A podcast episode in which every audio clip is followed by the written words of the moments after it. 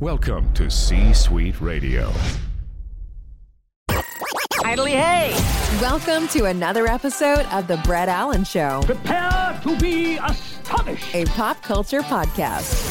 Join Brett weekly as he interviews your favorite celebrities from film, oh! television, I'm back in business, baby! comedy, and much more. Inconceivable! Plus, you never know who will stop by. Dude, we are so gonna party! Now, here is your host, Brett Allan.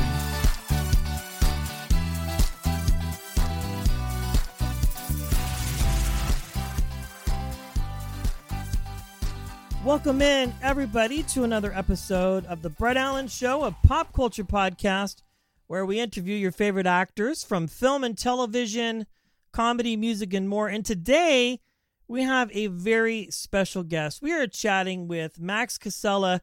I mean, I don't even know where to start. Well, let's start with your current project, that cold, dead look in your eyes. Max, welcome to the show. Thank you for having me. Pleasure to be here. Yes. Well, I I'm joking partially in the fact that you have so such a large body of work. But let's talk about this film. I had the opportunity to watch it. Amazing and beautiful film. Very unexpected, uh, to say the least. And uh, yeah, just incredible. Let's talk about this project and how this all sort of came about for you and, and how you got involved with it. Well, Onur Tukel has been a friend of mine for a long time. I met him uh, when he made a film called Applesauce, and he asked me to be in that. And um, I just uh, fell in love with the guy. I mean, he's such a great artist, such a unique voice. Um, in a sort of world where every, everything sort of you know fades into the woodwork as the same, same, same old, same old. Onur's got a true, a true uh, unique person. And uh, when he was doing this movie, uh, he had already been been filming it, and sort of uh, as an afterthought, because we were friends, he he said, "I have a small part I wrote for you. Would you like to be to do it?" And of course, and with anything with Onur, if whatever, whenever he asked me to do anything, I just say yes without even looking at it, um, because I love the guy. He's a dear friend of mine, and I trust his artistic vision implicitly. And uh, originally, was like, "Can you speak French?" I said, "No." I said, "But I guess I could, you know, learn how to say my lines in French." So we talked about that for a little while, then quickly realized that was sort of an impossibility in such a short period of time because there was too much dialogue. But um, yeah, I've seen the movie. I think it's brilliant. I think it's one of his best. It's gorgeously shot, uh, beautifully acted. The music is fantastic. Um, and it's perfectly weird and perfectly Onur. Yeah, I, I I'll have to be honest with you. I mean, again, the film is beautiful and amazing, but as I said in our introduction, very unexpected. Like I, I, I did not see any of this coming, so to speak, and I think that's great, Yeah. uh, to say the least. And you already answered my next question about speaking French because when the film starts out, clearly French is the primary language. I think they they sprinkle English in and out partially throughout the film, and of course, you know, you say a few lines here and there in Spanish. So obviously, this was a bit of a departure. Uh, for you as far as learning like the language but it, it, it turned out perfectly well and i think when audiences have the opportunity to watch this i think they're going to be amazed at just how well it's done and you said the music the scenery the cinematography is all it's spectacular honestly like I, i'm i'm breathtaking just even discussing it now after watching I agree. I think it's one of his best. Uh, and it's creepy as hell. And uh, it's it's Onur's peculiar artistic view of the world. And sometimes it takes strange twists and turns. But you guys just got to go with him because you're in good hands. You know, he's not yeah he's not a Hollywood director, and he's he's he's a real artist, and he's like got a very unique voice. You know, um, and things take unexpected turns with Onur, and you just got to go with it. as an actor when you've done so many things and so many major projects when you have the opportunity to do something like this that might be a departure from what you've normally done and, and that might even be a stretch to say that because you've just as I was researching and found out about our conversation, I was going back through your entire body of work.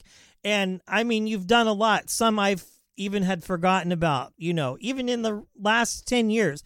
Do you find yourself challenged as an actor when you have an opportunity to be able to do something like this that's so different and so unique to what roles you might typically play? No, I mean I treat it like anything else. It, it wasn't a challenge at all. I mean, I I knew what the the, the role was, and uh, just um, it's just uh, I don't want to say it's just an acting job because it sounds like it's just didn't like matter as far as anything compared to anything else. But it really no. I mean, uh, for me, it was a chance to work with my friends, and I read the part and I got it immediately. Guy guy owns runs a, owns and runs a restaurant, and this one chef is is is getting very weird, and he starts to like forgets how to cook. He starts poisoning the customers uh, accidentally, and uh, something weird is happening to him, which you find out through in the movie what that thing is, and it's very weird. Um, and then I have to like demote him and make him a waiter. Then he can't seem to do that. I mean, it was like very simple stuff, you know. And I was just basically just was was Max is, is if Max was uh, running a French restaurant in New York. I mean, it was just a joy to do it. I mean, I don't see there are some roles that are take a lot more uh, research or they have their other challenges but mostly acting is something I just comes naturally to me, and I just um, I, I just have a feel for it. I've been doing it since I was a tiny kid, playing make believe, and you know I just never grew up and stopped playing make believe. I never got a real job. I love the honesty. It's great because you have done so much. Going, I mean, I think all the way back. I mean, obviously, a lot of people would connect you with Doogie Howser, but you've also gone on to do so many other amazing projects. I mean, you know, I mean, the list just goes on and on and on. Miss Maisel, um, Sopranos. I mean, I, again, when I was going back and researching and just kind of looking at your body of work, I was like, you have been doing this for a very long time. What was it that interested you in acting to begin with? Because you did get a start at such a very young age, you know, into the business. Yeah, no, I started acting when I was about 12 in Boston, where I grew up. And um, I kind of just fell into it. And I mean, before that, since I was a little kid, I was I was an, like an illustrator, and I I was drawing all the time. But I never considered that a career. I wasn't even thinking in terms of a career because I was just a little kid. And then uh, a, high, uh, not high school, but a um, a drama coordinator for the city of Cambridge. And all the public schools would come around and play theater games with us. And, and then she asked me to be in a, a high school play. And I think the first time I was on stage was in this high school play, even though I was only 12, I was in grammar school. It was a production of Pippin, the musical, and they needed a little boy to play Theo. And I think the minute I got on stage, I just had one of those feelings of like, this is what I'm going to do. And I'm not sure I could be honest in telling you what that feeling was. And maybe it was just a matter of being an egomaniac, attention uh, whore kid. um, maybe that was all it was. I mean, I, I still love my art and my drawing and stuff, but it's very solitary. I guess acting allowed me to have like sort of uh, things in my personality, which is sort of tug of war between me wanting to be an introvert and me wanting to be an extrovert. Um, and so acting allows me to act out all of my extroversions uh, in a sort of safe way because it's just we're playing make believe. Yeah, I mean, I, I love that. I had heard uh, different stories from other actors who have been a part of some of these major projects recently. The Sopranos prequel, The Many Saints, and a lot of these actors were very young, working with very seasoned actors uh, who were in this film, and they were always asking, you know, do you have any advice or anything that you can help me with? And I think Ray Liotta said the same thing that you just said, almost exactly. It's like we have the best job in the world. We get to put on some makeup, throw some gel in our hair, memorize a few lines, and we get to play for a living. This is not a normal job that anybody else in the world could ever possibly have. So enjoy it because you know you have nowhere to go but up from here. When you are acting and you get this project, Doogie Howser, and I just want to touch on it lightly, just in light of the fact that they have re are doing a retelling now of the story because it was just so good originally. I don't think you could ever do the original justice. That's just my personal opinion because it was such a fun show growing up watching it. But when you land on a show like that and you're a part of this major project, how does it feel as an individual to to get something like this and go, man, this thing is huge and it's just so well received by because there, there was nothing like it at the time no show on television that was yeah. telling quite the story uh, that you were telling. And it wasn't just about a young kid being a doctor. You guys had an amazing relationship and you guys dealt with real problems, you know, yeah. that answered a lot of questions. Well, I got to tell you, the truth of the matter is a little bit stranger uh, than maybe you would expect. I think when I got Doogie Howser, I was living in New York with my mom up in uh, Inwood, 207th uh, Street. Uh, we were broke as anything. She was basically supporting me. I was like 20, 21. I was going to acting class. I was working in a theater, an off off Broadway theater. I was cleaning the toilets and mopping the floors, painting the, the walls. Um, I was running the light board and I was in the plays and uh, I was having an apprenticeship there and was happy as as anything. I had just come back from London the previous summer to study Shakespeare. Uh, the only reason I was able to afford the summer Shakespeare intensive, which cost 2000 in 1987, was because my mother had fallen in a pothole and my uncle sued the city and I was able oh, wow. to go with, with the money. And I was all set uh, to go back the summer of 1989, uh, which is really what I wanted. I wanted to be an artist and a theater actor, and I love Shakespeare, and I had all these highfalutin ideas, with all of which I still have, by the way, and have gotten to like uh, realize those over the years. But at the time when I was 20, 21, I had no intention of of looking at Hollywood or television or anything. But while I was working in, as an apprentice in this theater, it was called Theater 22 on uh, 54 West 22nd Street, uh, run by this old, brilliant old man, Sidney Armus, who was a, a, a, old friend of Marlon Brando's from like the 40s and 50s.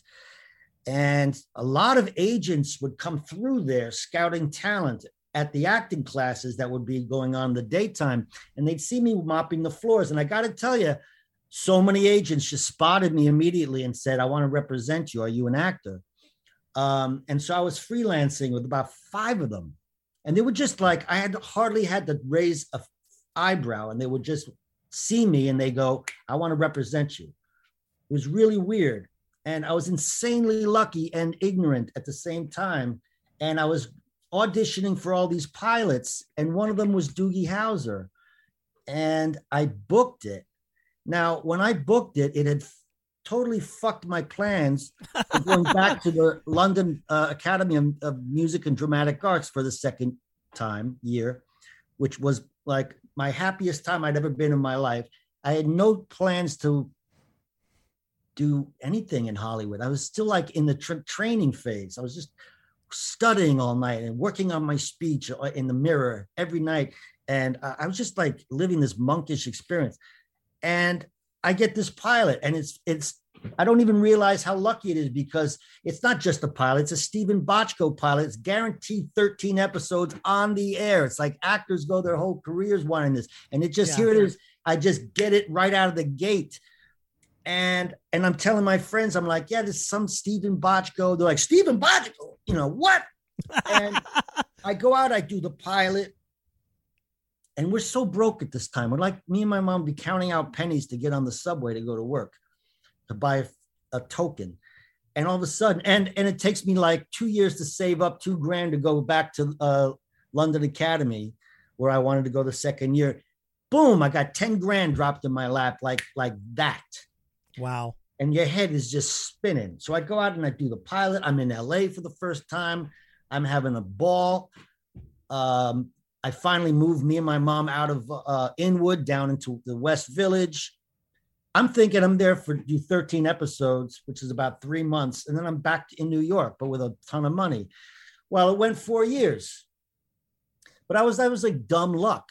An overnight success that's taken years to get where you're at. It's unbelievable. It doesn't happen that way at But all. I wasn't looking at it. I wasn't looking, trying it for it. I wasn't trying. I didn't even want it. And when I first got it, I was crestfallen, if you can believe it, because I had no. I was only 21 and who didn't hadn't been anywhere and didn't know anything. Wow, that is so fascinating. I think that's why I love doing this podcast, Max, is because I get to talk to such talented actors and amazing people like yourself and hear these things. Because I remember watching this show and, and I nobody would ever have that idea. And it just went on forever. And yes, Bochco, that's a name.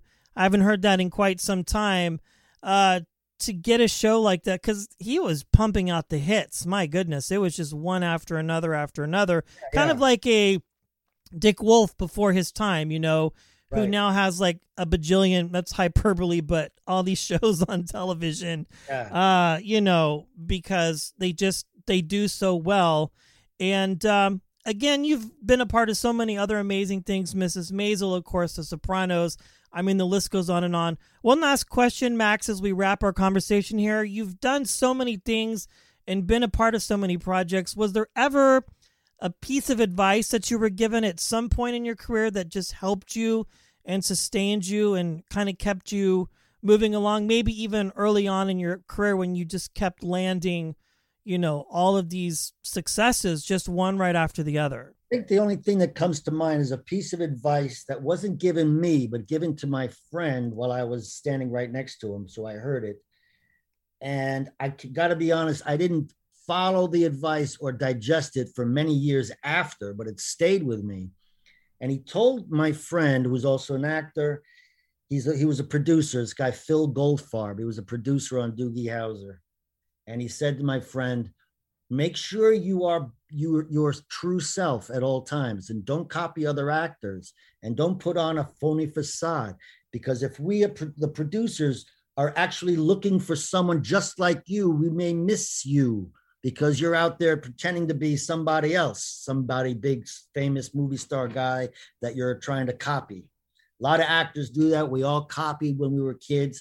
We all we're all encouraged actually in one way or another by our acting teachers, even if they didn't say that, it was sort of in the air. Like you should look at Brando, and look at this one, and look at you know uh, Dustin Hoffman, Al Pacino, Robert De Niro, all the all the names, big names that when I was coming up, you know, and you internalize like, yes, I am trash basically, and they are gods, and I can never hope to be that. So I have to like try to like copy that. You haven't internalized what made them great, which was their unique individuality. And it takes you years of uh, life. You got it's called maturity. And I've reached the age where I am now totally myself. Be damned if I'm as not as great uh, or as famous or as brilliant as, say, you know, Robert De Niro or somebody, anybody else like that. By God, I'm my fucking self. And I'm the best Max Casella there is. You know, it's that old letter from Martha Graham to I think uh, one of her uh, students, as she says something. There's that letter about you know, it's not for you to decide how good you are. You have to be you no matter what. You know, it's not your business to be satisfied. No artist is ever satisfied. So I'll leave it at that. Wow. And we have been talking with Max Casella, that cold, dead look in your eyes. Be on the lookout for this. It will be available for people to stream soon. This is an amazing film. I'm so lucky I had the chance to watch it twice. Max Casella, thank you for joining me today. I appreciate Thank it. It's you. been an honor. My pleasure. My pleasure. Anytime. That brings today's show to a close. Goodly do. Thanks for stopping by. If you enjoyed the episode, feel free to share it with a friend and subscribe. It's absolutely free. The views and opinions of the guests do not necessarily reflect those of the host. Autobots, roll out. Go home.